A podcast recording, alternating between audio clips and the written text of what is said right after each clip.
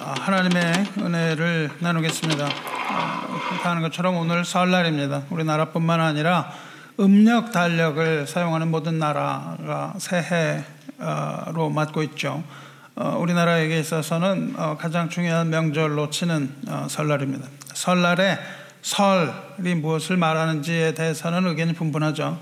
몇 가지를 소개하면은 낯설다는 의미라고 해요. 익숙하지 못하다. 그러니까 이제 새로운 한 해라는 뜻입니다. 혹은 삼가다라는 의미로 조심하고 신중하라는 뭐 의미도 있다고 주장을 하기도 합니다. 또 설은 아, 잔치 혹은 연회라는 의미로서 어. 어, 어, 즐긴다 그런 의미를 가지고 있다고도 얘기하죠.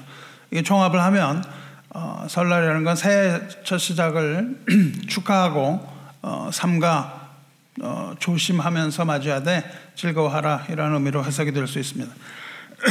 우리나라의 어, 설날은 다분히 유교적인 전통을 가지고 있죠.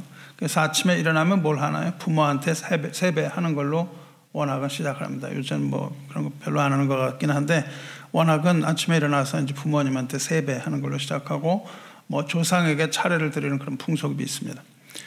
아, 설날은요 어, 어, 공자의 효 사상에 근거를 두고 있습니다. 우리나라는 공자의 유교를 일찍부터 받아들여서 명실공히 유교 혹은 유학 학문으로 칩니다. 유학의 나라라고 할 수 있습니다. 아직도 유교의 영향을 말할 수 없이 크죠. 그래서 이 우리에게 기독교가 들어오고서도 상당히 유교적인 그런 생각을 많이 가지고 있습니다. 그래서 충효 사상이 중심을 이루었었어요. 충효라는 것은 임금에게 충성하고 부모를 공양하라. 뭐 이것이 유교 사상의 핵심이 아닙니까? 그런데 어, 성경에도 비슷한 단어들이 나오는 거죠. 어, 충성이라는 단어가 나오고요. 부모 공경이라는 이런 단어가 나옵니다. 이것이 유교의 어, 사상과 너무 흡사해서 어, 혼동하기도 합니다. 성경이 말하는 충성이라는 것은 어, 왕에게 하는 것 같은 그런 충성을 말하지 않습니다. 성경이 말하는 부모 공경 이것 역시 유교의 효 사상과는 전혀 다른 반대의 이야기입니다. 그렇지만 이 두 가지 충성과 부모 공경은 너무너무 중요해서 어, 아무리 강조해도 부족함이 없는 그런 거예요. 어, 이두 가지는요, 어, 엄밀히 말해서 이 기독교의 근간을 이룰 만큼 중요한 핵심 중의 핵심입니다. 어, 이 중에서 오늘은 부모 공경에 대해서 말씀을 나누겠습니다. 부모 공경은 10계명의 어, 제5계명입니다. 10계명이 몇 개예요? 10개입니다. 그 중에 5계명이 부목경계입니다. 10계명이 어디에 나오냐면 출애굽기 20장에 나옵니다. 애굽에서 나온 이스라엘 백성이 신의 산에서 받은 계명이죠. 10계명입니다. 그리고 가나안이 들어가기 전에 10계명이 다시 한번 반복됩니다. 1세대가 가나안에 들어가지 못하고 2세대 백성이 가나안에 들어가기 전에 다시 한번 확인해서 주어지는 말씀 십계명인데 그것은 신명기 5장에 나옵니다. 그러니까 이 어, 십계명이 두 번 나온다고요. 그런데 우리가 십계명에 대해서 오해하는 부분이 있습니다. 먼저 이 오해하는 부분이 무엇인지 어, 짚어보려고 합니다. 방금 말씀드린 대로 출애굽기 20장에서 십계명이 주어지는데 그 위치가 중요합니다. 20장에서 10계명을 주시고 그 이후에 21장에 이어지는 것은 자잘한 다른 각종 규례들이 주어져요. 10계명 외의 것들이 주어집니다. 다시 말하면 10계명은 오늘날 말하는 헌법에 해당됩니다. 가장 기간을 이루는 헌법이고요. 나머지 규례들은 좀 더 구체적인 법들로서 이거는 마치 10계명을 주석해 놓은 것 같은 그런 일반 법들이에요. 십계명이 주어지고 다른 아, 규례들이 주어집니다. 어, 이렇게 십계명과 나머지 규례들을 합쳐서 이것을 하나님의 언약서라고 불러요. 이상하죠? 어, 계명인데 우리에게 뭘 하라는 건데 그것을 뭐라고 그러냐면 하나님의 언약이라고 부릅니다. 하나님의 약속이라는 거예요. 그리고 이것, 이것을 토라, 즉 하나님의 신성한 책으로 여겼습니다. 그 어, 십계명은 돌판에서 주셨기 때문에 그것은 변하지 않는 하나님의 어, 율법이라는 의미를 가지고 있습니다. 출애굽기가 근데 이렇게 시작이 돼요. 20장을 가서 읽으시면요. 하나님의 하나님이 이 모든 말씀으로 어, 말씀하여 이르시되 이게 십계명이 나올 때 이렇게 시작됩니다.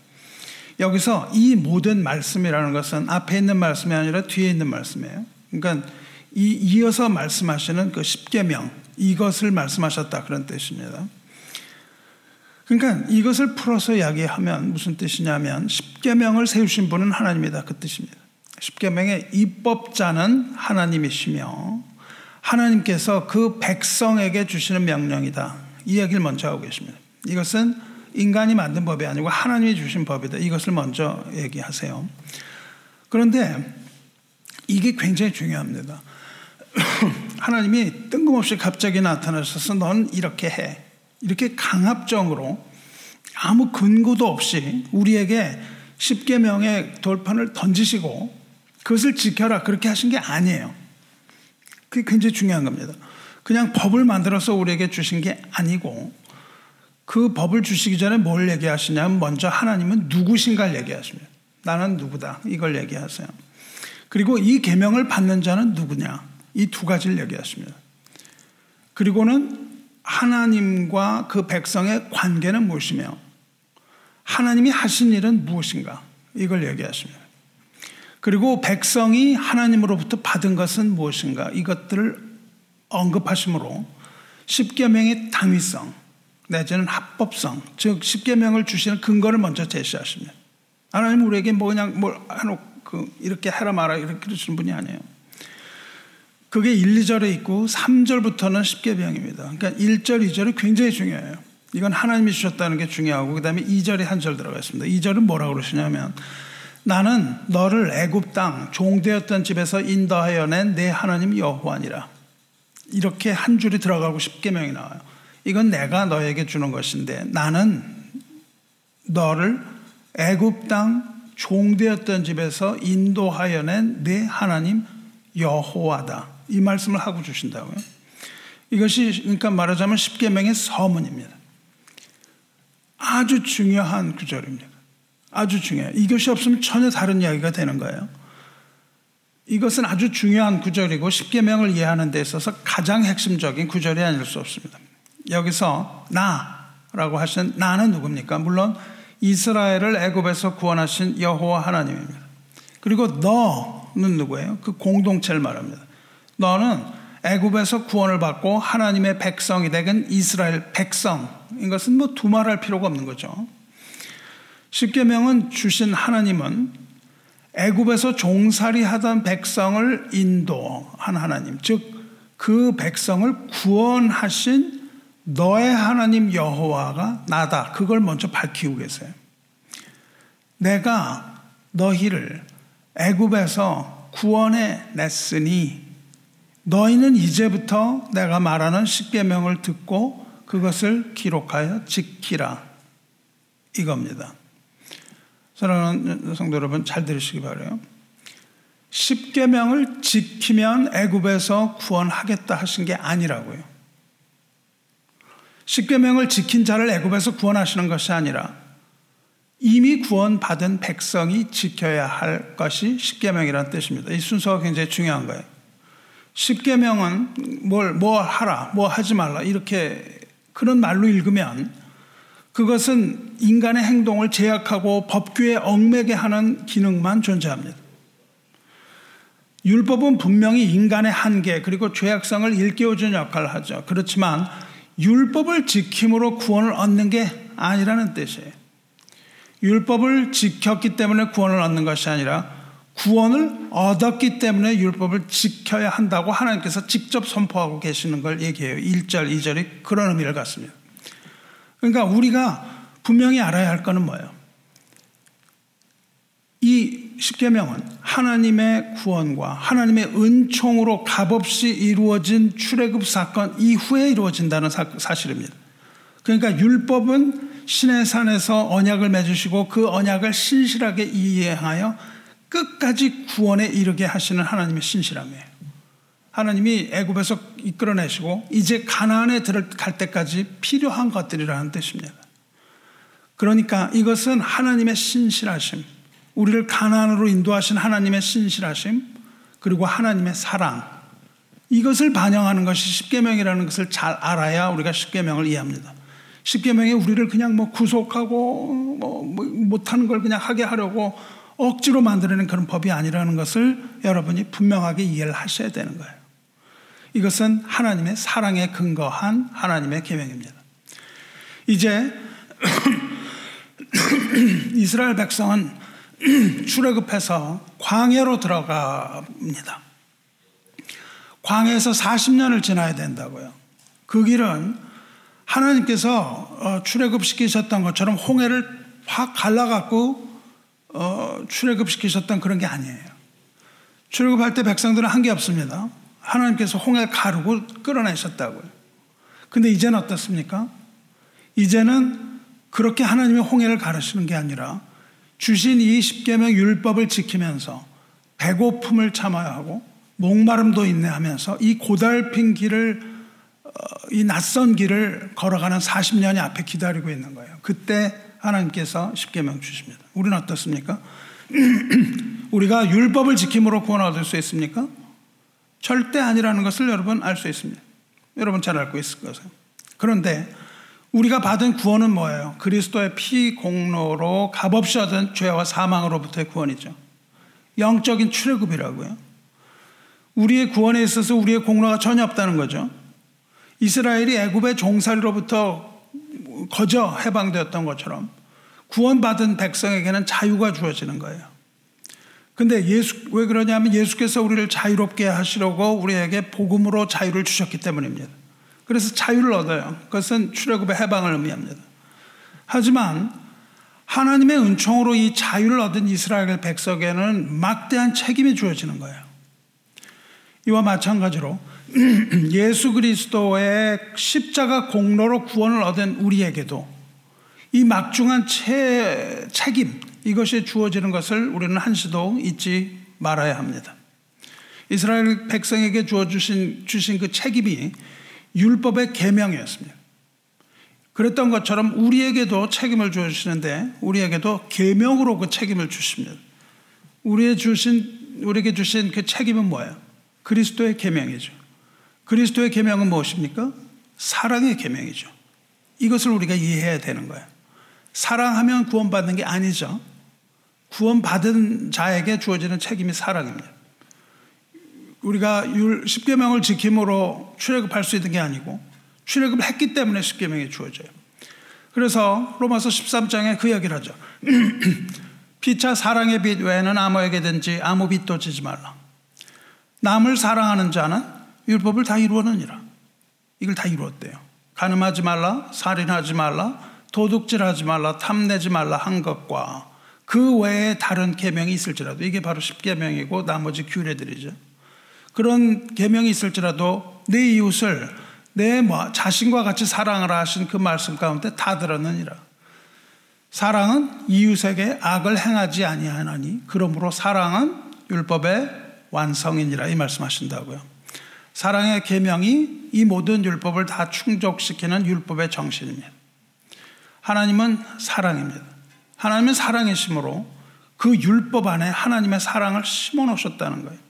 그러니까 우리가 그 율법을 읽으면서 뭘 발견해내야 되냐면 하나님의 사랑을 발견해내야 하는 겁니다. 그리고 그리스도를 통해서 그것을 계시 나타내신 거예요. 그래서 우리는 그것을 알 수 있습니다. 누가 알아요?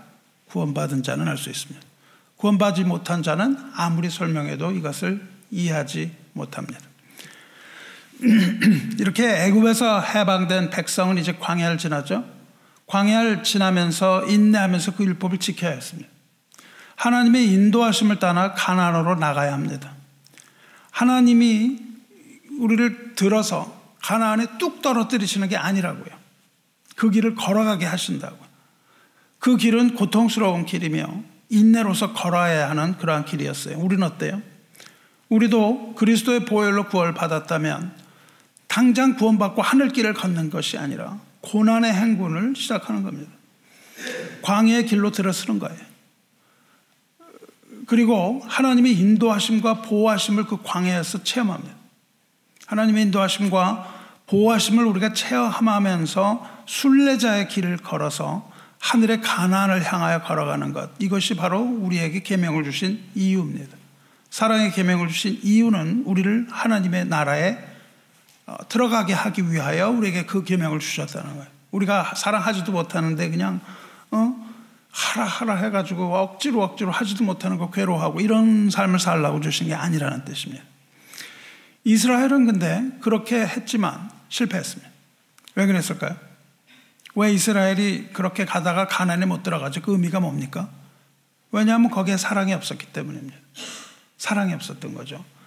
사랑은 오래 참고, 사랑은 시기하지 않으며, 사랑은 모든 것을 믿으며, 모든 것을 바라며, 모든 것을 견디느니라. 이런 것인데, 그것이 없었다는 거예요. 모든 것을 믿고, 모든 것을 바라고, 믿음, 소망, 모든 것을 견디는 것, 사랑, 믿음, 소망, 사랑이 그들에게는 없었습니다. 그 사랑의 부재 때문에 그들은 마침내 가나지 못하, 들어가지 못한 걸 우리에게 보여주세요. 어, 그들은 가나안에 들어가지 못하고 여호수아 갈립 두 사람만 들어가고 2세대가 들어갑니다. 무슨 의미죠? 왜 1세대 못 들어갈까요?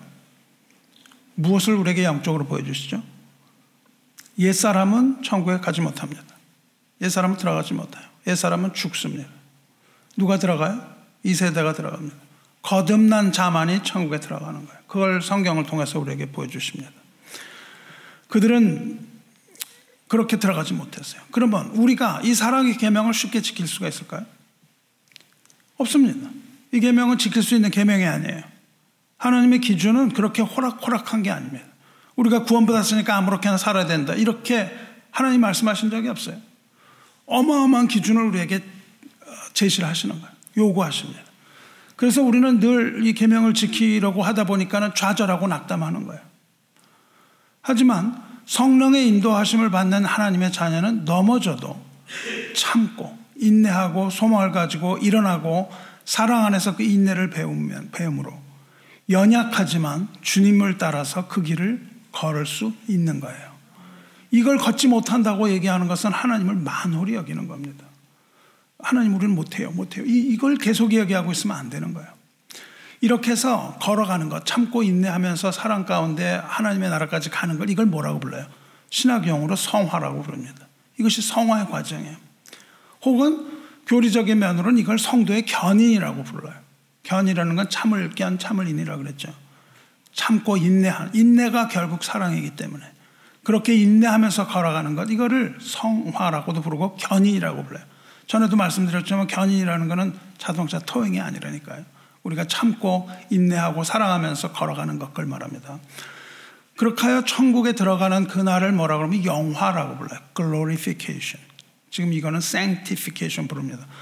천국에서 영화롭게 되는 그날까지 인내로서 싸우면서 순례자 길을 가되 하나님의 신실하심 그리고 하나님의 은혜 가운데 우리가 끝까지 하나님의 나라에 들어가는 것 이것이 바로 우리에게 주어진 것 우리가 말하는 사랑의 법이라고요. 그러니까 그냥 사랑해라 하라 하는 이런 억지로 우리에게 주시는 그런 법이 아니고 구원받은 자가 할 수 있는 것 그렇게 주시는 거예요.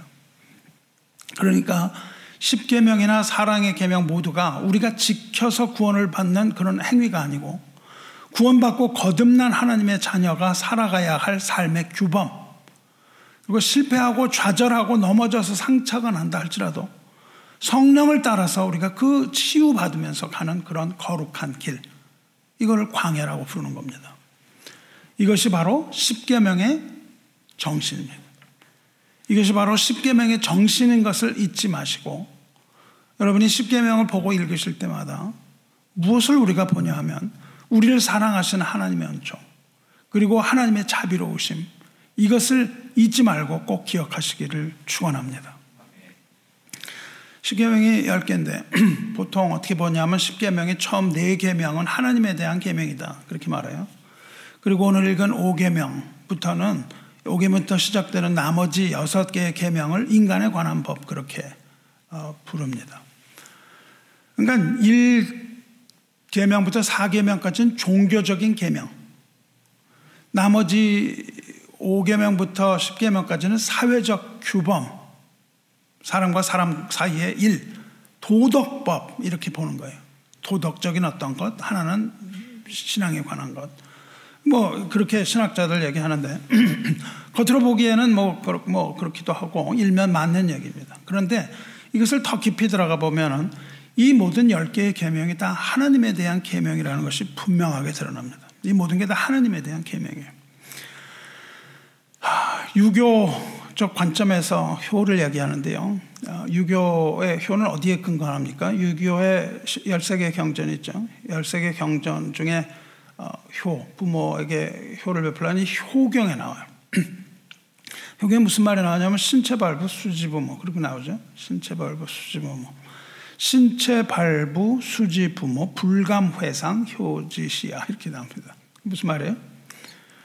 우리의 신체, 몸, 발, 어, 발이라는 건 뭐죠? 그 어, 털, 부는 피부, 피부. 그러니까 우리의 몸과 머리털과 피부 이것은 수지 부모, 부모에게 받은 것이다. 그러므로 어, 어, 불감 회상 이거를 어, 상하게 하면 안 된다 이거예요. 우리의 몸을 상하게 하면 안 된다. 효지시야 이것이 효의 시작이다. 그러니까는 부모가 자식을 봤는데요 피가 나는 거예요 여기서 막 그냥 뭐막 뛰어놀다가 피가 나면은 부모 가슴이 털컹하는 거죠.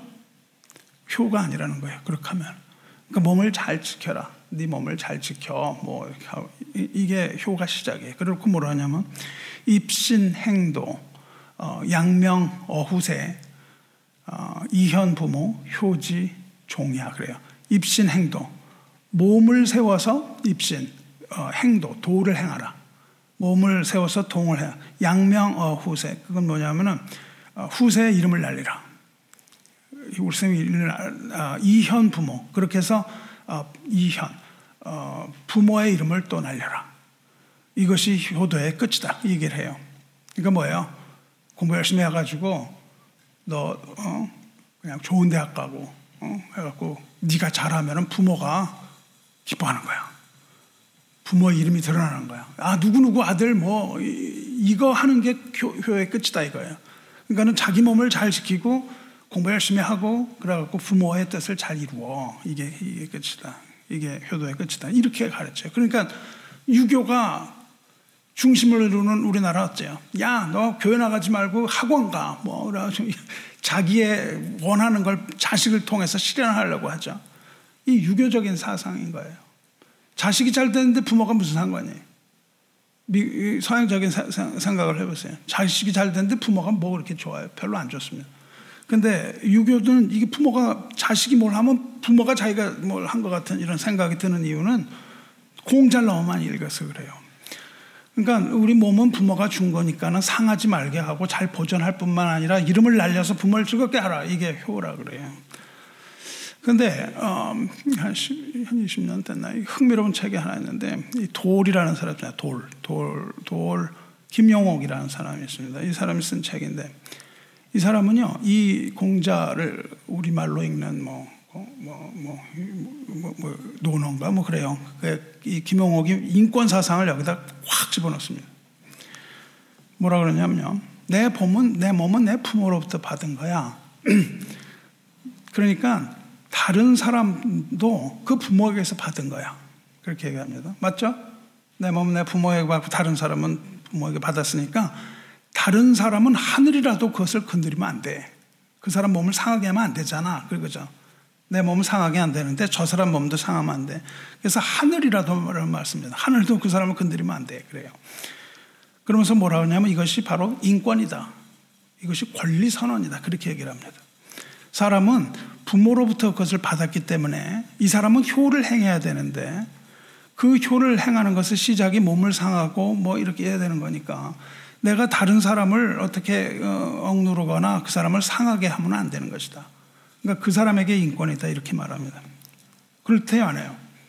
아, 너무 그럴듯해요. 인권이다. 그럴듯한데 이건 아주 심한 인본주의 사상입니다. 이것이 아주 심한 인본주의 사상이에요. 이 사람이 어, 신학을 공부했죠. 하버드 신학을 공부했는데 뭐 불교도 공부하고 논어도 공부하고 그래요. 근데 어, 제가 생각하기에 이거 하나님 말씀을 도용했다라는 생각이 듭니다. 하나님 말씀을 도용해서 그걸 인본적으로 적용하지 않았나 생각돼요. 이 인권이라는 단어 자체가 그렇습니다. 성도 여러분, 제가 몇 차례 언급한 바 있지만 잘 들으시기 바라요. 인권은 보기에 아주 아름답고 합리적이에요. 저는 잘못된 게 없습니다. 도덕으로 보면. 인권이 맞습니다. 도덕법으로 보면요. 근데 이것은 거듭난 성도가 따라갈 일은 아닙니다. 우리는 인권을 외치면 안 돼요. 인권은 인간 스스로가 자기의 권리를 주장하는 거거든요. 어, 맨 처음에 인권을 주장한 사람이 누구예요? 인류 역사상. 아담과 하와입니다. 자기 인권을 주장한 거예요. 하나님이 없는 인권은 죄악일 뿐입니다.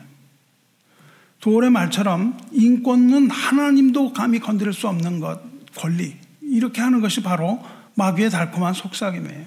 그리고 인간을 죄악으로 몰아가는 거대한 배도의 물결입니다. 인간의 권리가 어디로부터의 권리냐면 하나님으로부터 벗어나는 권리거든요. 그것이.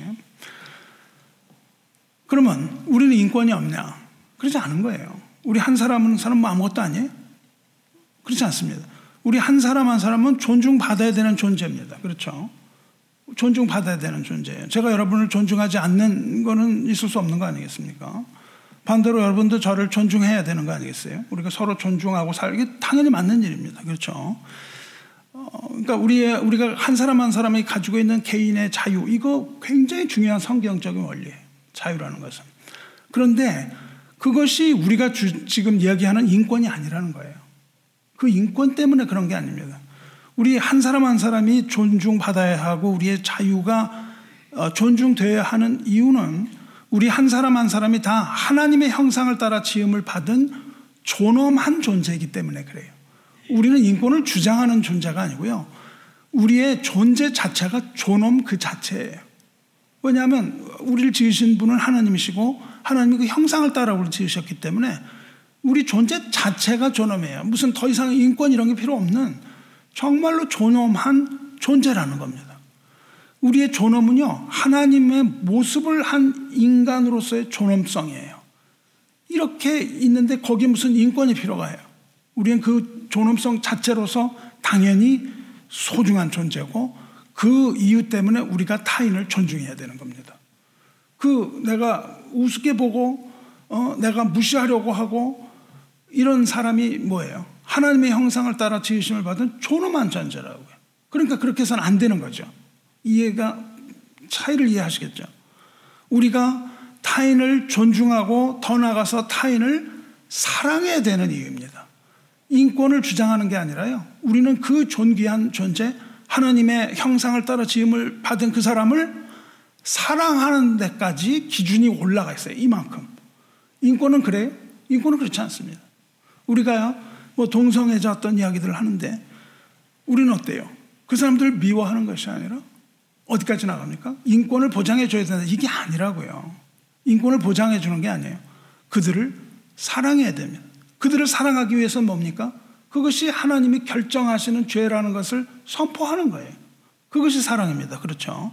그러니까 이것을 잘 여러분이 이해하셔야 돼요. 그래서 앞으로 인권에 대한 이야기 나오면 어, 거대한 어, 악한 세력의 음모가 그 뒤에 분명히 있습니다.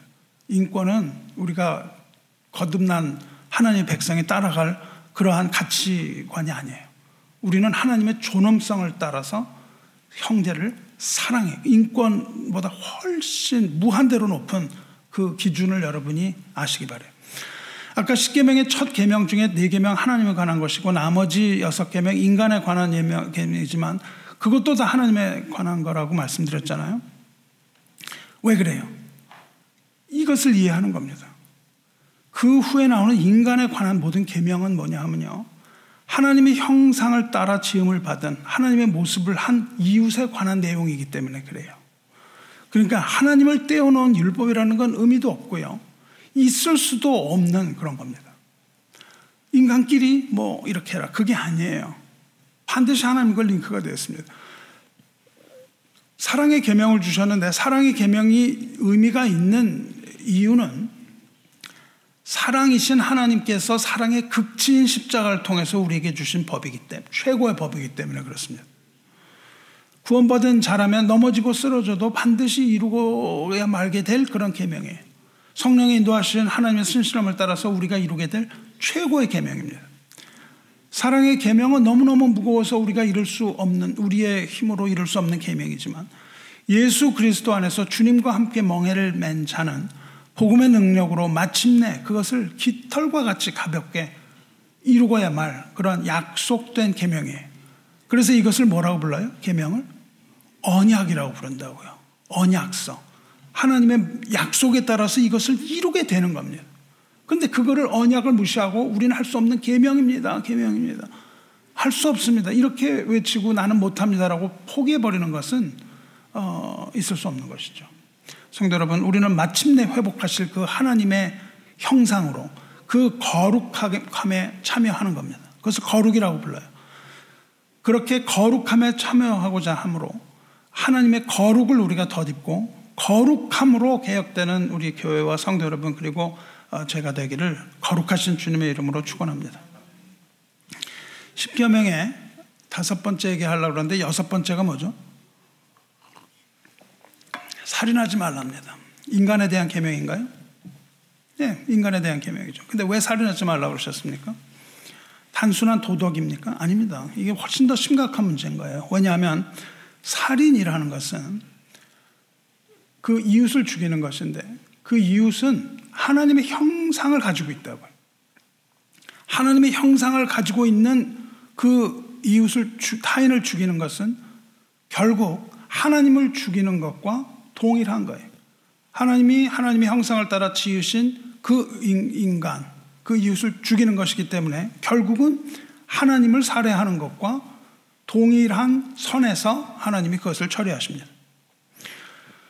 근데 오늘 돌아보고자 하는 것은 뭐예요? 5계명입니다. 그러니까 6, 계명 살인하지 말라는 결국 하나님에 대한 계명이라고요.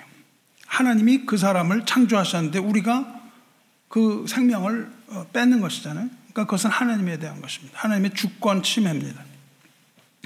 근데 오늘 돌아보고자 하는 5계명은 뭐예요? 5계명은 내 부모를 공경하라. 그리하면 내 하나님의 여호와가 내게 준 생명의, 어, 생명의 길이라. 5계명은 부모를 공경하라는 겁니다. 이게 살인하지 말라부터 먼저 나와요. 가장 먼저 나옵니다. 성도 여러분, 그렇다면 이제 잘 생각해 보시기 바라요. 왜 우리는 부모를 공경해야 됩니까?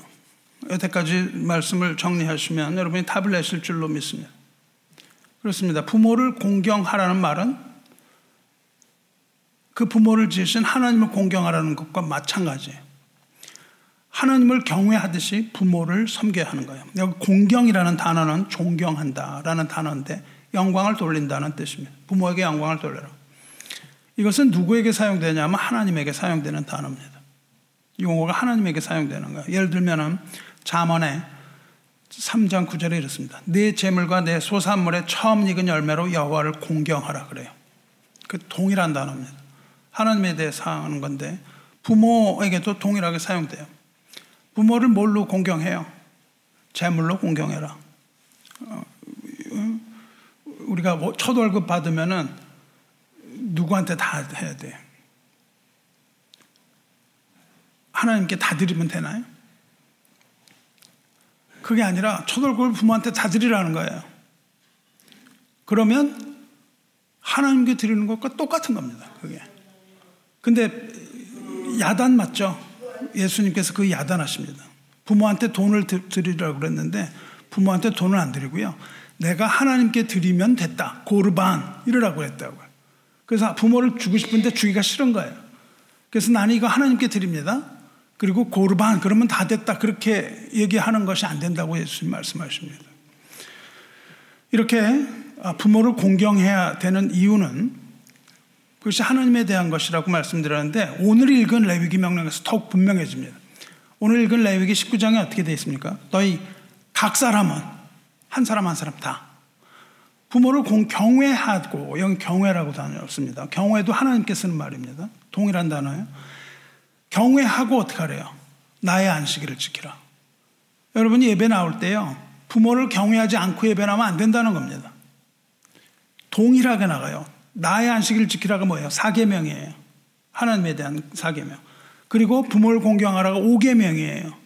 여기 4계명과 5계명을 묶었죠. 이게 같은 계명이라는 뜻입니다. 너희 각 사람은 부모를 경외하고 나의 안식일을 지키라. 나는 너의 하나님 여호와니라 이렇게 말씀했어요. 잘 보세요. 부모를 공경 경외하라는 5계명과 안식일이라는 계명이 한, 한 계명으로 이야기합니다. 그러니까 이 명령은요, 도덕적이나 윤리적인 차원을 훨씬 넘어서는 거예요. 이것은 하나님을 섬기는 영역의 문제입니다. 안식일을 지키는 것은 하나님 섬기는 거잖아요. 하나님을 섬기는 것과 부모를 공경, 섬기는 것이 동일해요. 부모를 공경하지 않으면 마치 하나님을 공경하지 않는다는 걸 잊으시면 안 됩니다. 그런데 그 말씀 전에 뭐라 그러시냐면 너는 이스라엘 자손의 온 회중에게 말하여 이르라 너희는 거룩하라. 이는 나 여, 너희 여호와 너희 하나님이 거룩함이라 말씀하십니다. 그리고는 나는 너희의 하나님 여호와니라 이렇게 말씀하세요. 나는 그러니까 이 부모를 공경하는 것이 뭐예요? 거룩함의 영역이라는 겁니다. 거룩함. 근데 나는 너의 하나님 여호와니라 이 말씀 무지하게 반복을 하세요. 이 장에서. 일곱 번 나옵니다. 나는 너의 하나님 여호와니라. 그리고 너의 하나님을 빼고 나는 여호와니란 여덟 번이에요. 열다섯 번이 내가 하는 말이다, 내가 하는 말이다, 내가 하는 말이다. 계속 하신다고. 너 부모를 공경해? 내가 하는 말이야. 나는 너의 하나님 여호와다. 이렇게 말씀하세요.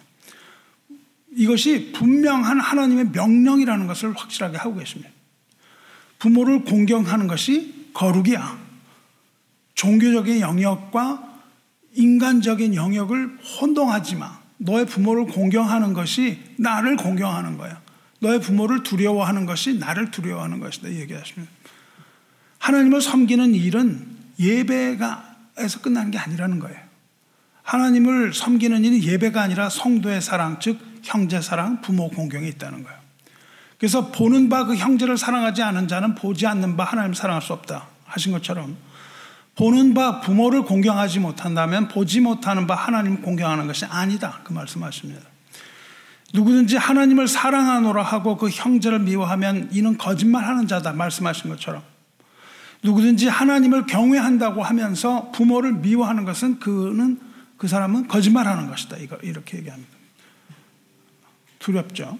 부모를 경외하지 않으면 하나님을 경외하는 것이 아니다. 그런데 더 두렵습니다. 부모를 공경하지 않고 거역하는 자에게는 벌이 주어집니다. 어떤 형벌이 주어질까요? 출애굽기 20장에서 출애굽을 주시고 21장에 벌이 나와요. 출애굽에 21장에 보면요. 사형에 해당되는 죄가 4개가 나옵니다. 사형에 해당되는 데가 4개가 나오는데 그 중에 첫 번째는 살인죄예요. 이건 뭐 우리가 다 이해합니다. 사람을 죽인 자는 반드시 죽이라. 이렇게 말씀하셨어요. 네 개의 어, 살인에 해당하는 네 개의 법 중에 세 번째는 뭐냐면요. 유괴범이에요.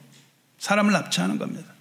사람을 납치해서 파는 것, 인신매매범이죠. 그때도 인신매매범이 있었습니다. 인신매매하는 것은 사형입니다. 이것이 누구에게 적용되죠? 나중에 인신매매범이 사형이 가룟 유다에게 적용됩니다. 가룟 유다의 죄는 뭡니까?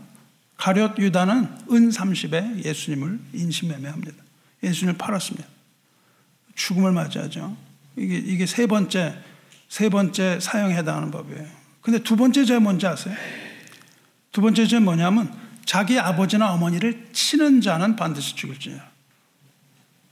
놀랍죠? 부모에게 폭행을 가한 자는 사형입니다. 가서 화가 난다고 아버지를 때렸어요. 사형입니다. 그럼 네 번째는 뭘까요? 네 번째는 뭐냐면요. 자기 아버지나 어머니를 저주하는 자는 반드시 죽일지라. 때리는 게 더욱 놀랍죠. 때리는 게 아니라 하나님의 법에 따르면 물리적인 폭행이 아니라 저주, 입으로 하는 폭력도 사형입니다. 아침에 나가고 아버지 막 이러면서 싸우면서 아버지를 막 그냥 욕을 했어요. 부모를 욕하거나 때리는 자는 반드시 죽이라. 무시무시한 법입니다. 그러면 어떻게 그 벌이 실제로 시행될까요? 어떻게 그 시행되냐면 부모의 고발에 의해서 시행됩니다. 그 법의 집행 권리는 부모에게 있습니다. 신명기 21장을 보면 사람에게 완악하고 폐역한 아들이 있어. 아니 뭐 딸은 없으니까 딸은 괜찮나요? 아들을 얘기합니다. 아들만 나와요 법에는. 아들이 있어서 그 아버지의 말이나 그 어머니의 말을 순종하지 아니하고 부모가 징계해도 순종하지 아니하거든. 즉 부모에게 아주 불손하게 굴고 부모의 권위를 무시하는 자식이 있는 경우 그의 부모가 그를 끌고 성문에 이르러 그 성읍 장로들에게 나가서 그럴 경우는 이 아버지가 어, 그 자식을 붙잡아서 성문으로 갑니다. 성문이라는 것은 재판하는 장소입니다. 어, 그 성문에 가서 장로들에게 재판을 거는 거예요. 그러면 그 성읍 장로들에게 그렇게 하면서 성읍 장로들에게 말하기를 우리 이 자식은 완악하고 폐악해서 우리 말을 듣지 않고 방탕하여 술에 잠긴 자입니다. 그렇게 얘기를 하면 그러니까 그 장로들한테 가서 자식의 폐악함에 대해서 이야기를 하면 그 성읍의 모든 사람들이 그를 돌로 쳐 죽일지니 이같이 내가 너희 중에서 악을 제하라. 그리하면 온 이스라엘 듣고 두려워하리라. 이 재판을 할 때는요, 반드시 두 사람의 증인이 있어야 돼요. 근데 부모가 자식을 고발하면 증인 없습니다. 그렇게, 야, 이 자식이 나 말 안 듣는데요? 그러면은 사람들이 거기 와서 전부 그 자리에서 돌로 쳐 죽여라. 이런, 이런 정말 그, 어, 어, 야만적인 이런 법이 어디 있어요? 돌로 쳐 죽이라는 거예요. 너희 중에서 악을 제하라. 이게 악이라는 겁니다. 그리하면 온 이스라엘이 듣고 두려워하리라. 이렇게 되었습니다. 이 재판 아주 간단하죠? 얼마나 살벌한지 모릅니다. 돌로 쳐 죽여요. 근데 어떤 사람을 돌로 쳐 죽일까요? 성경에. 예수, 하나님의 법에. 돌로 쳐 죽이는 것은 하나님을 모독할 때 돌로 쳐 죽이는 겁니다. 즉 신성 모독죄를 지은 사람에게 주어지는 벌이 돌로 치서 죽이는 거예요. 예수님이 고발 뭐, 뭘로 고발당하셨죠? 신성 모독으로 고발당하셨습니다. 그러니까 예수님이 어떤 집, 사형, 집, 사형 집행을 당하셔야 됐어요. 돌로 쳐 죽여야 됐어요. 근데 유대인들이 누가 그걸 고소했습니까? 유대인이 고소했어요. 그러니까 유대인이 뭐라고 계속 주장을 했어야 되냐면 저 사람은 신성 모독을 했어요. 자기가 하나님이라 그래요. 그러니까 돌로 쳐주게 됩니다. 이렇게 유대인들이 얘기했어야 되거든요. 근데 유대인들은 예수가 율법을 안 지켰다고 얘기를 하면서 자기들이 율법을 범합니다. 뭐라 그러냐면요. 돌로 쳐주게 해야 돼요. 돌로 쳐주게. 이렇게 얘기를 했어야 되는데 그 사람들은 몰라, 몰라 그러죠. 십자가에 못 박으셔서 십자가에 못 박으셔서 그렇게 얘기합니다. 하나님이 그들이 그렇게 말하는 걸 허용하지 않으세요. 왜냐하면 예수님이 만약에 돌 맞아 죽으셨으면 신성 모독한 죄가 됩니다. 근데 예수님을 하나님은 그렇게 두지 않고 예수님은 십자가에 못 박혀 죽게 되지 않고 그 유대인들의 입을 열어서 십자가에 못 박아서 십자가에 못 박아서 실제 십자가에서 죽으신다고요. 그래서 6월절 어린 양으로 예수님은 십자가에 오르게 되는 겁니다. 예수님이 돌로 맞아 죽었으면 신성 모독한 하나의 인간에 불과한 것이었죠. 얼마나 오묘한 하나님의 섭리예요. 무엇을 말합니까? 부모를 공경하지 않으면 살인죄와 동급이라는 거예요. 아주 엄격한 구별이에요. 살인죄보다 먼저 나왔죠? 이게 살인죄, 살인죄보다. 왜 살인죄보다 먼저 나올까요? 왜냐하면 이건 생명에 관한 법이기 때문입니다. 하나님은 부모를 통해서 생명 주시고 생육하고 번성하라고 명령을 주셨어요. 그러면에서 부모는 생명의 대리자입니다. 그리고 하나님으로부터 받은 생명을 흐르게 하는 매체예요. 하나님의 생명이 흐르는 통로고 하나님의 사랑이 흐르는 통로입니다. 그래서 오직 부모 공경 이 중에 다 하지 말라 그랬는데요. 이 5계명만이 하라는 명령입니다. 다른 것들은 다 하지 말라요. 내 부모를 공경하라. 그리하면 내 하나님 여호와가 내게 준 땅에서 생명이 길리라. 공경하라는 긍정적 명령이에요. 생명에 관한 약속이 붙어 있습니다. 내 생명이 길리라. 그렇게 말씀하십니다. 이것은, 이 말씀은요, 신약으로 흘러도 변하지 않습니다. 동일한 거예요. 동일한 계명입니다. 사랑의 계명에 포함됩니다. 바울은 이것을 되풀이해요. 그리고 이게 옳다고 얘기를 합니다. 자녀들아, 주 안에서 너희 부모에게 순종하라. 이것이 옳으니라. 내 아버지와 어머니를 공경하라. 이것은 약속 있는 첫 계명이니 이로써 내가 참잘 되고 땅에서 장수하리라. 그대로 판매합니다. 약속 있는 첫 계명이에요. 약속이 있습니다. 거기에는 그것을 할 때 주어지는 약속이 있어요. 그러니까 이것은 모든 그리스도인들이 다 마음에 깊새게 하는 주님의 명령입니다. 그리고 십계명에서는 어, 부모라고 얘기했는데요. 부모만을 얘기하지 않습니다. 아까 신계명을 해석하는 규례들이 있다고 그랬습니다. 추석 커멘타리가 있는데요. 거기서는 부모만을 얘기하지 않습니다. 부모가 아니라 연장자가 부모에 해당돼요.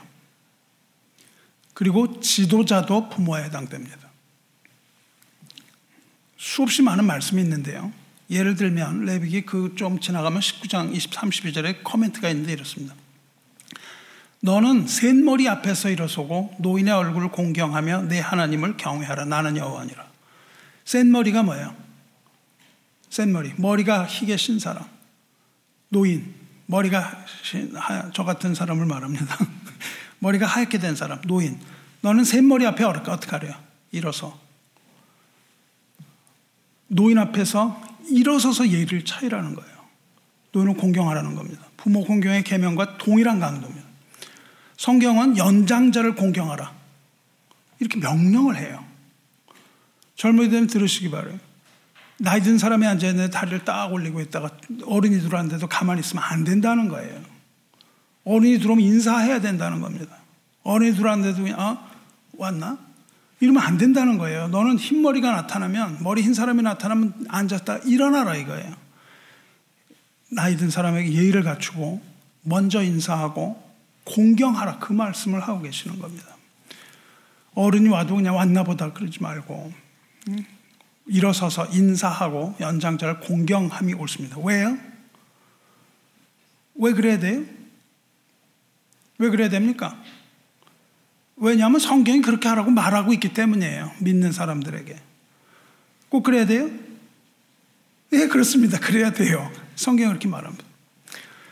그 중국 교회 지도자였고 The Spiritual Man, 영적인 사람이라는 책을 쓴 저자 워치만이라는 사람이 있습니다. 그 사람이 회심에 대해서 자서전을 썼는데 이래요. 그 사람은 태어나기도 전에 어머니가 서야, 서원합니다. 종으로 드리겠다고 서원을 해요. 그런데 젊은 시절에 확신도 없고 뭐 약간 방탕한 삶을 삽니다. 그러다가 어느 날 기도를 하다가 자기 앞에 수많은 죄가 쌓여 있는 걸 봐요. 그리고 자기네 죄가 얼마나 더러운지를 봤다고 그래요. 그리고 동시에 주님의 보혈이 자기의 피를 깨끗하게 하는 걸 보았다고 합니다. 그리고 거기에 주님의 못 박힌 두 손을 보았고, 그 다음에 두 팔 벌리신 주님을 보고 회심하게 되었다. 이런 말을 씁니다. 회심을 한 후에 일어난 변화가 뭐냐 하면요. 복음 전도에 대한 열정이에요. 진심으로 회개한 사람은 복음 전도를 안 하고 견딜 수 없어 하는 거예요. 복음을 결 정 없어서 이 사람은 그냥 그 회심을 한 후에 복음 전도에 온 힘을 다 쏟았어요. 진정한 회심이 틀림없겠죠. 그래서 1년 동안을 그냥 고생고생하면서 전도를 합니다. 고생고생하면서 전도를 하는데 단 한 사람도 구원하지 못해요. 전도가 어, 성공하지 못했습니다. 그러던 중에 어떤 서양 선교사를 만납니다. 그리고 내가 이렇게 회심했습니다. 막 이렇게 그, 그 어, 간증을 했어요. 그랬더니 선교사가 질문합니다.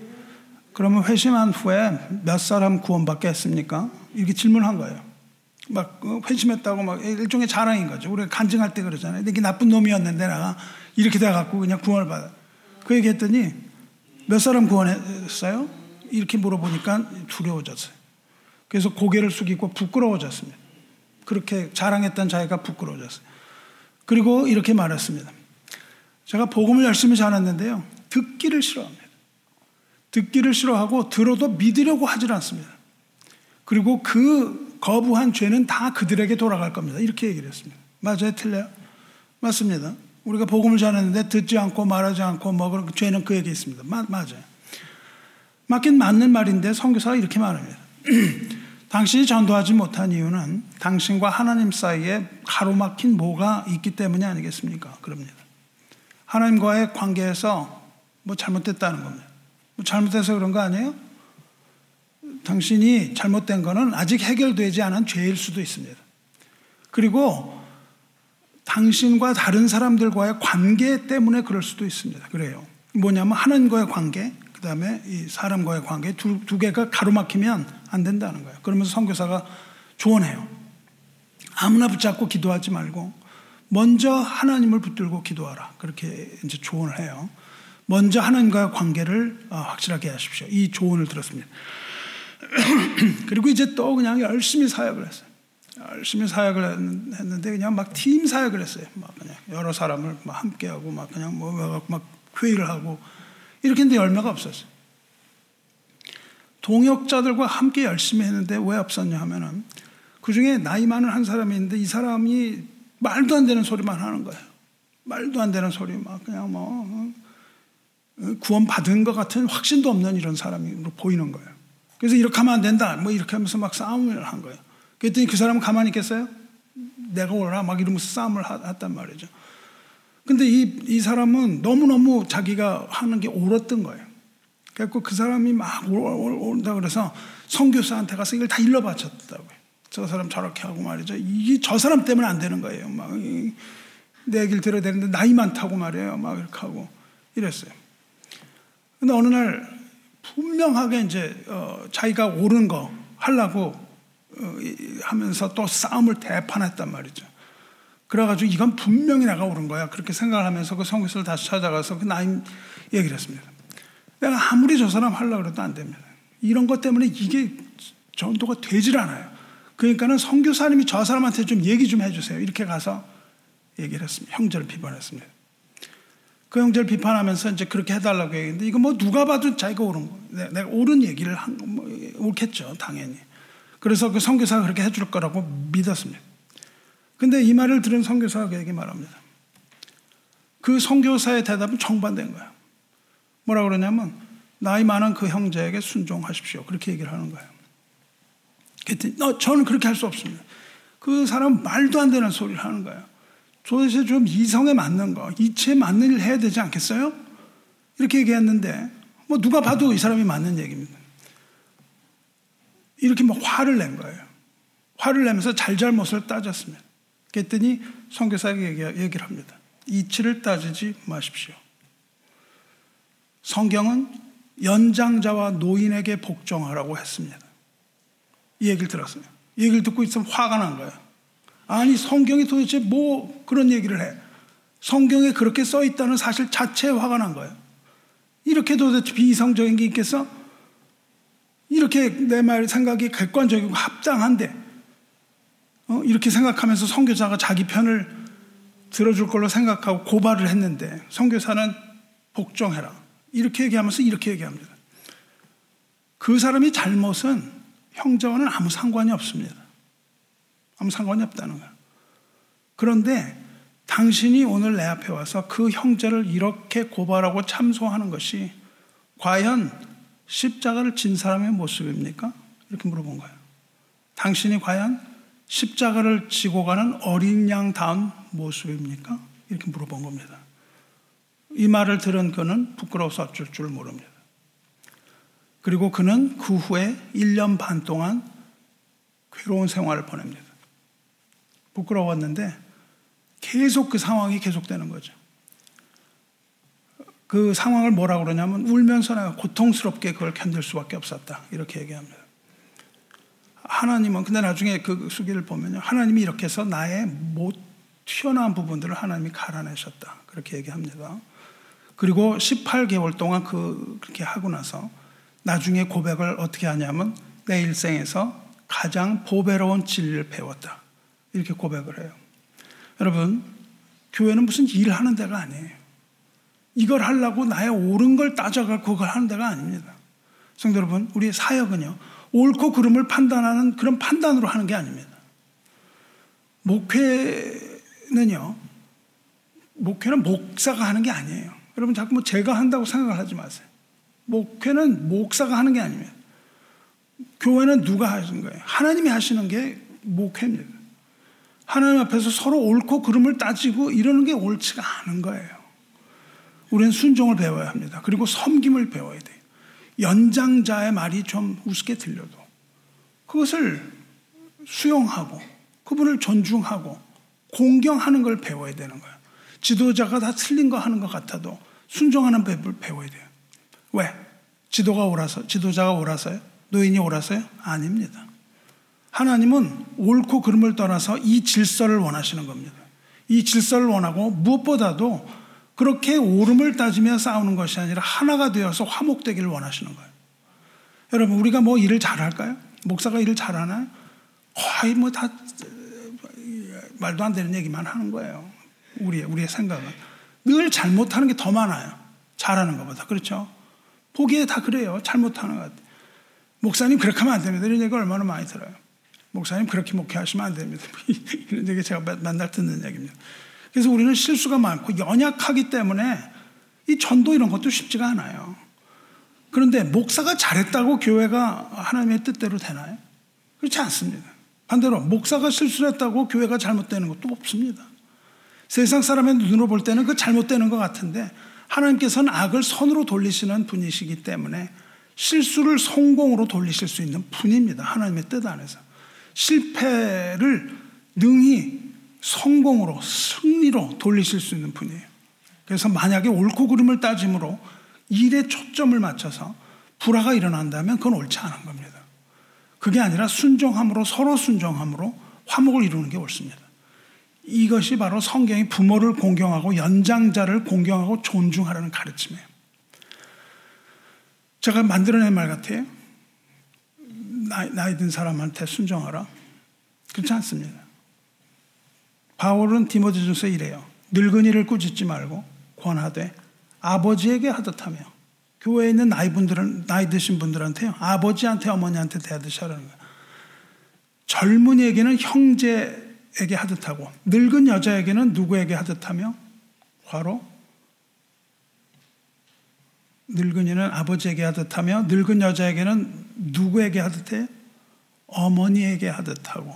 그러니까 교회에 있는 나이 드신 분들을 어머니처럼 대접해야 돼. 나이 든 분들에게 아버지처럼 대접하라 되 바울이 그랬어요. 그러면 뭐 바울만 그랬어요? 베드로 뭐라 그래요? 젊은 자들아 이와 같이 장로들에게 순종하고 다 서로 겸손으로 허리를 돌리라 동이라 하나님은 교만한 자를 대적하시되 겸손한 자들에게는 은혜를 주시느니라. 이렇게 하나님 말씀하십니다. 지도자에게 순종하고 또, 어, 그, 노인과 어, 나이든 어머니 같은 분들을 섬겨라. 이거예요. 하나님 말씀 따라서 어, 부모를 공경하고 사랑의 계명을 완성하시기 축원합니다. 여러분 이거 할 수 있다고 생각하는 분은 손 한 번 들어보시기 한 분도 예, 우리가 할 수 있죠. 이런 경우는 굉장히 좋은 겁니다. 그럼 설교를 끝내야 되는데 다른 분들 손을 아, 빨리 끝내라고 손을 드셨어요. 근데 문제가 있습니다. 인간 부모는 하나님 같지가 않아요. 많은 경우 부모가 공경의 대상이 아닙니다. 공경의 대상이 아니라 부모가 증오의 대상이에요. 그런 경우가 너무 많습니다. 자녀를 학대하는 부모가 많고요. 자녀를 인간 대접하지 않습니다. 보통 그런 게 많아요. 그래서 성경에 아버지를 비유로 많이 들어요. 많은 사람이 공감 못 합니다. 아버지가 그렇지 않거든요. 아버지가 그렇지 않은데, 아, 버지가 이렇듯이 뭐, 이렇게 얘기를 하면은 공감이 돼요? 내 아버지를 보니까 하나님하고 닮은 게 하나도 없어. 도무지 공감대가 형성되지 않습니다. 이런 얘기 많이 들어요. 돌이켜 보니까 내 아버지, 내 어머니는 그냥 나에게 증오만을 심어줬어요. 나에게 상처만 준 분이에요. 도저히 사랑할 수 없는 어머니, 아버지를 가진 분이 많습니다. 그렇지 않아요? 여러분이 아버지, 어, 아, 아버지가 하나님 같다. 이런 아버지가 있어요? 없어요. 반대입니다. 나에게 상처만 줬던 아버지예요. 그렇지 않아요? 뭐 솔직히 얘기하면 그렇지, 그렇다고요.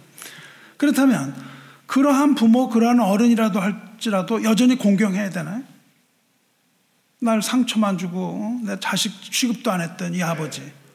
이 아버지를 내가 공경해야 되냐고. 그런 어머니라고 공경해야 돼? 정답은 뭐예요?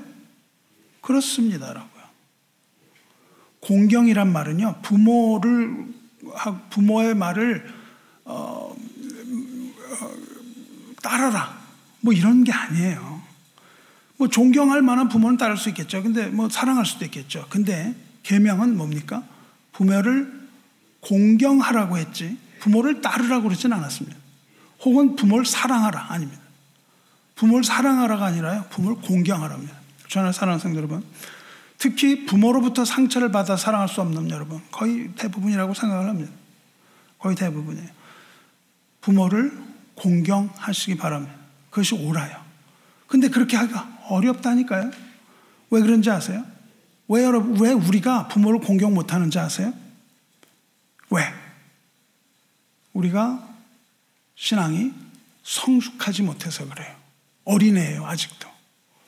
아직도 부모를 어린애, 어린애가 부모를 대야 돼. 좀 겉으로 거북하죠? 아니, 내가 지금 나이가 몇인데 나더 어리다 그래. 거북하지 않으세요? 근데 사실입니다. 여기 대해서 우리 마음을 잠깐 돌아보라고 그래요. 심리학 얘기를 좀 하려고 할 테니까 잠깐 들어보세요. 어릴 때 우리는 상처를 받아요. 부모로부터 상처를 받습니다. 부모나 혹은 어떤 다른 사람, 혹은 어떤 일로부터 우리가 상처를 받죠. 여러분, 상처가 나면 어떻게 해야 돼요? 보호하려고 합니다. 그렇죠? 우리가 어릴 때 상처를 받으면 본능적으로 자기를 보호하려고 해요. 그래서 보호막을 쳐요. 나를 보호해야 돼서 하니까. 그 상처를 그렇게 받았는데 어떻게 살겠어요? 날 보호해야 됩니다. 보호막을 치는 방법이 너무너무 다양합니다. 이것을 심리학에서는 defense mechanism, 방어 기제라고 불러요. 자기 방어 기제. 어떤 상처를 받으면 딱 shield를 친다고. 그런데 심리학자들은 이것이 아주 미성숙한 방법으로 자기 방어를 치는다고 얘기를 합니다. 미성숙해요. 또 어떤 사람은 아주 성숙한 방법으로 자기 방어를 한다고 얘기를 합니다. 이 중에 가장 미성숙한 어린 방어 기제가 있는데 보통 누가 쓰냐면은 0세부터 5세 아이들이 자기를 방어합니다. 생존 본능이에요. 생존 본능. 아주 어린애. 우리 어린아이가 왜 우는지 아세요? 방어 기제. 자기가 고통으로부터 밥을 한번 못 먹거든요. 고통스럽잖아요. 이것으로부터 자기를 방어하는 방법이 우는 거예요. 우니까 입으로 뭐가 쑥 들어와요. 그러니까 계속 웁니다. 이게 방어기제. 어린이들이 불안해서 탈출하는 방법입니다. 정상이에요, 비정상이에요?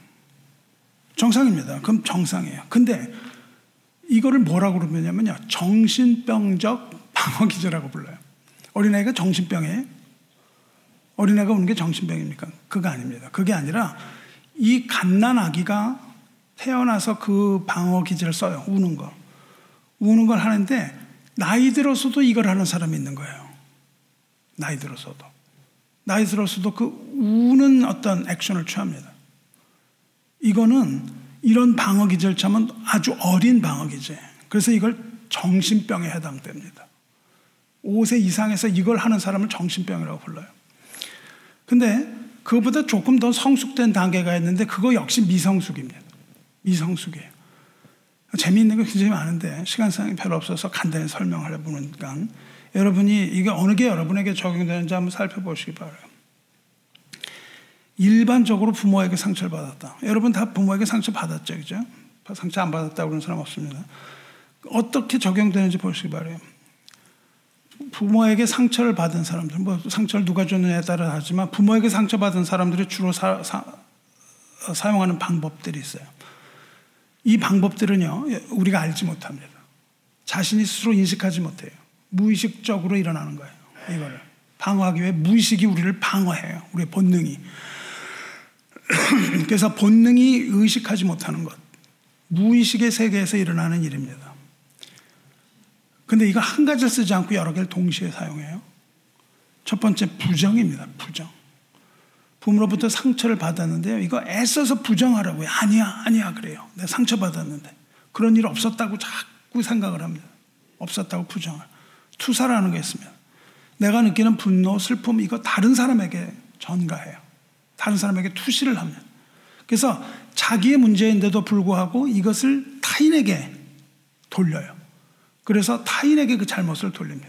내가 받았던 그것, 내가 느꼈던 감정. 합리화라는 거였습니다. 애써서 부모를 오히려 반대로 변명해줘요. 부모가 그랬던 거는 어, 본심이 아니었어. 아빠가 그랬던 건 본심이 아니었어. 그럴 만한 이유가 있었어. 이렇게 항변을 해줍니다. 마음이 그런 거예요? 아닙니다. 아닌데도 그래야 내가 보호를 받아요. 그래야 내가 보호를 받습니다. 아닌 거가 돼야 내가 보호받잖아요. 정말 부모가 그랬다는 건 너무 슬프잖아요. 그래서 아니라고 계속 한번 억압이라는 게 있어요. 억압. 부모에게 받던 이 상처의 감정을 그냥 꾹꾹 누릅니다. 마음속에. 안 드러나게 꾹꾹 눌러요. 계속 억압을 해요. 내가 할 말 안 하고 그냥 억압을 해야 됩니다. 여러분 억압하는 분 무진장 많죠. 뭐 얘기 들으면 그냥 억압을 하고 말 안 하고 참는 게 미덕이다 그러면서 억압을 억압은 어떻게 되죠? 계속 억압을 하면 압력이 올라가요. 그래서 어느 날 뻥 터집니다. 순정형인 사람이 억압이에요. 아, 남편이 막 이렇게 뭐 하는데, 아, 억압을 해요. 안, 안 하고. 그러다가 어느 날 뻥 터지는 거 억압입니다. 초연이라는 것도 있어요. 나는 그거에 다 초월했어. 초연. 이런 식으로 자기 감정을 숨깁니다.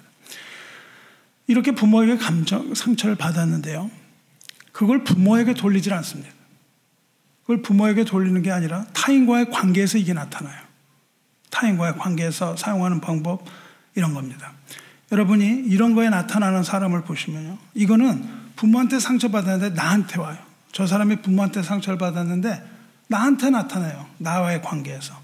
여러분이 이런 사람 보시면 비난하지 마세요.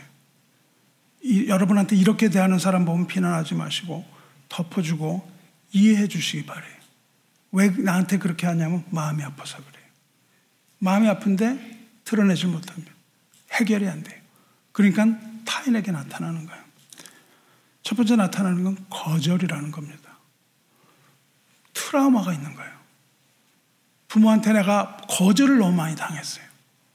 부모가 내가 뭐 아버지한테 뭘 해달라고 하는데 거절하는 거예요. 그래서 이것이 타인에게 어떻게 나타납니까? 타인의 호의를 받아들이지 못합니다. 또 거절당할까봐 이야기도 못해요. 그래서 타인과의 친밀한 관계를 거부하거나 밀어내요. 거절을 합니다.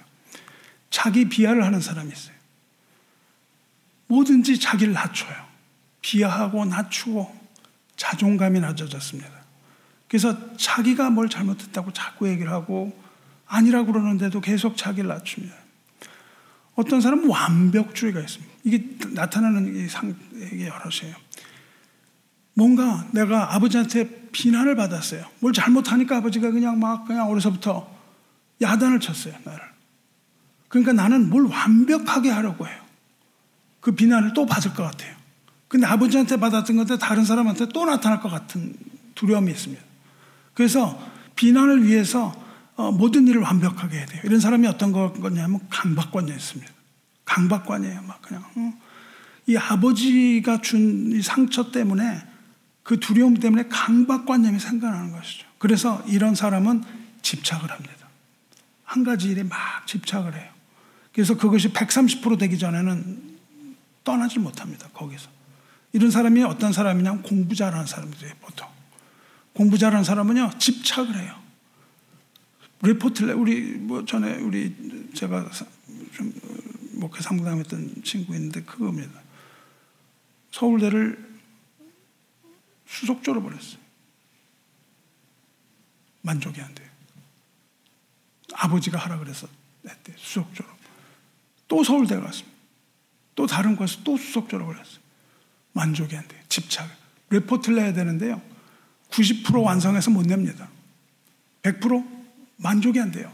어, 이거 100%였다가 130%가 될 때까지 가는 거예요. 그래야 돼요. 완벽을. 그러다 보니까 시간을 놓친 거예요. 그래서 교수님한테 이걸 못 냈어요. 그랬더니 교수님이 감정을 한 거예요. 집착이 온 겁니다. 스토킹을 하는 거예요. 교수를 쫓아가서. 교수님, 기회를 주십시오. no no no. 교수님, 제가, 어? 퇴근하실 때까지 기다리겠습니다. 버스 타고 가는데 버스를 막 쫓아가 스토킹이 되는. 어, 손녀를 막 하려고 그러는데 학장을 쫓아가가지고 그냥 막 그냥 이런 집착이 나타납니다.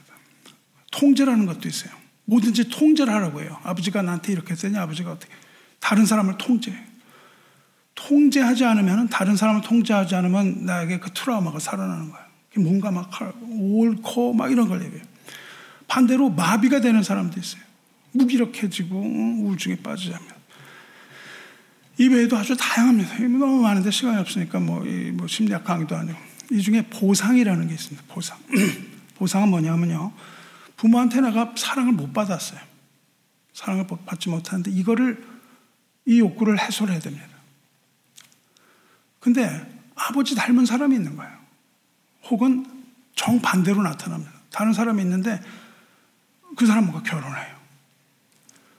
결혼을 했는데 그 남편에게 요구를 합니다. 뭘 요구하냐면 부모의 사랑을 요구해요. 부모의 사랑까지도 남편으로부터 받아내야만 하는 거예요. 그래서 그 남편한테 계속 그런 요구를 해요. 부모로부터 사랑받지 못했거나 인정받지 못한 걸 다른 사람에게서 그 욕구를 채우래요. 그래서 남편이나 아내에게 과도한 사랑을 요구하는 겁니다. 그걸 조금 못 받으면 불안해지는 거예요. 남편이 뭐, 어, 늦게 들어오거나 이러면 그냥 막 그냥 불안해지는 거예요.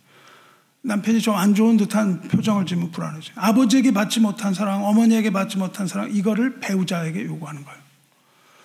그래서 어린아이가 다시 되는 겁니다. 다시 어린아이가 돼서 아버지한테 받지 못했던 것을 남편에게. 남편에게 부모의 사랑을 요구하니까 어떻게 돼요? 남편이 해줄 수가 있나요? 못 해줍니다.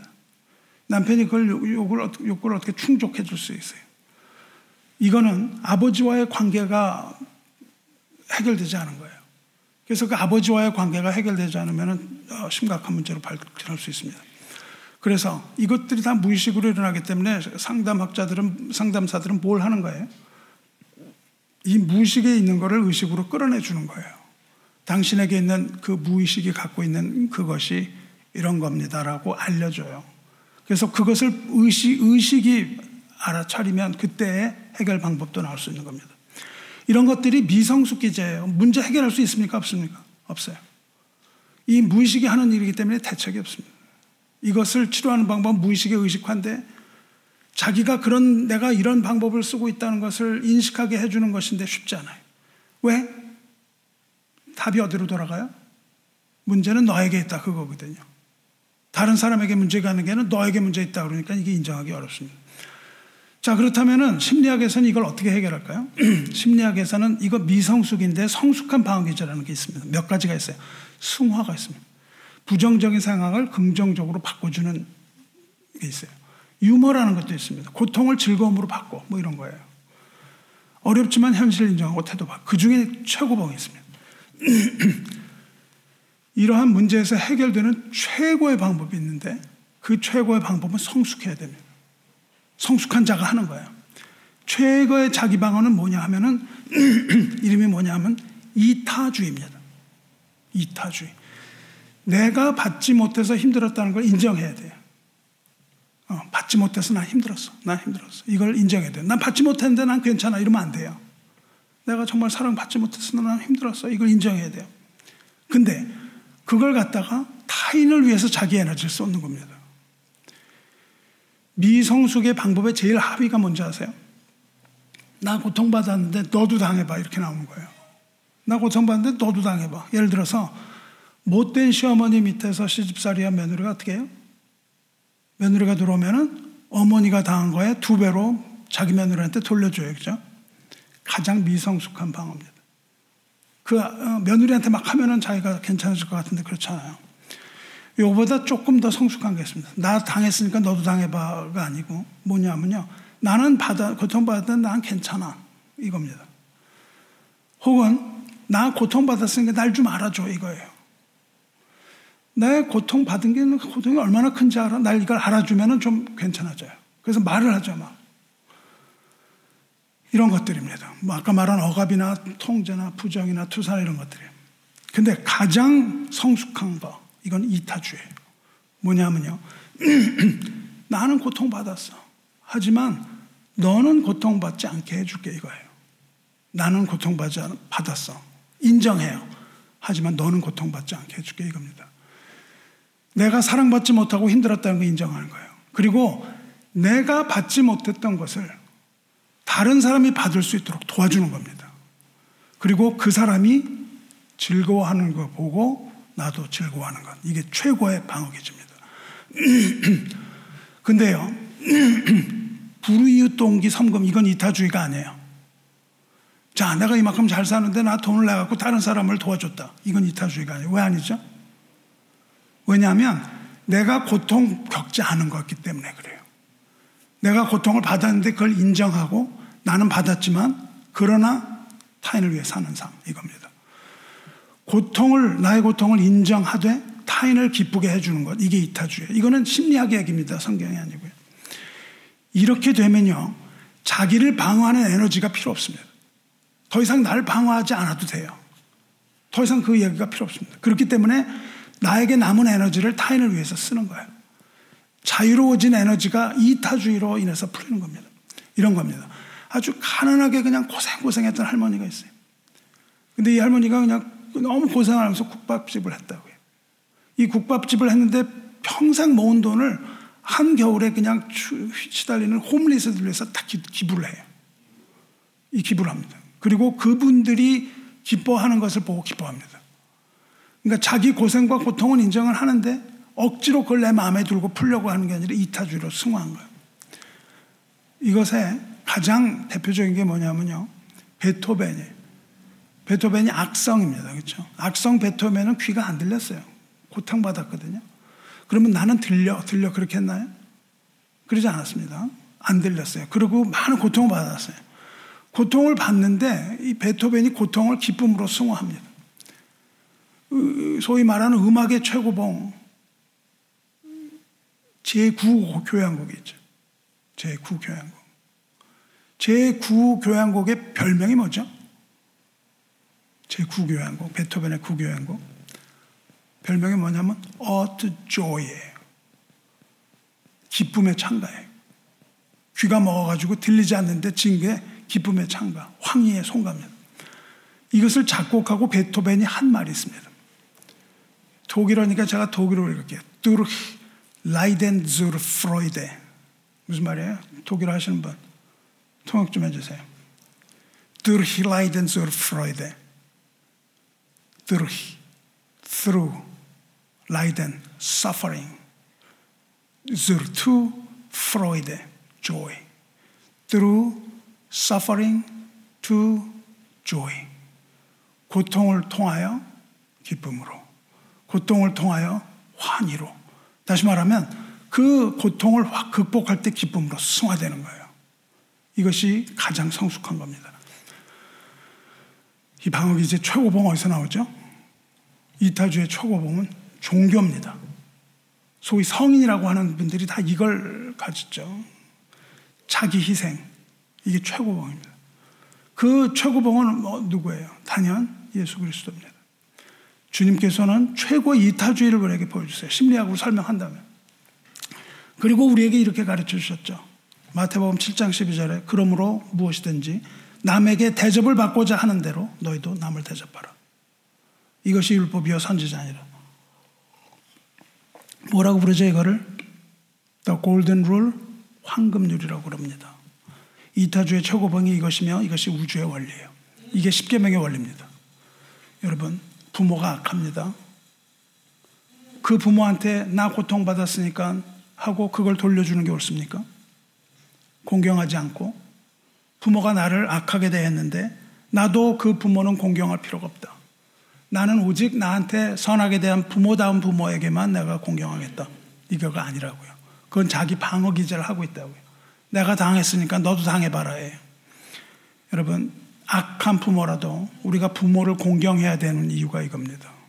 우리는 어떤 상황에서도 부모를 공경해야 돼요. 말씀 마칠게요. 전에 사랑하는 형제 자매 여러분, 부모 그리고 노인 지도자는 사랑의 대상이 아니고 공경의 대상입니다. 사랑의 대상이라기보다 공경의 대상이에요. 부모와 어른을 공경하는 것은 그들을 지으신 하나님을 공경하는 일이고 그들을 통하여 나에게 생명이 들어왔기 때문입니다.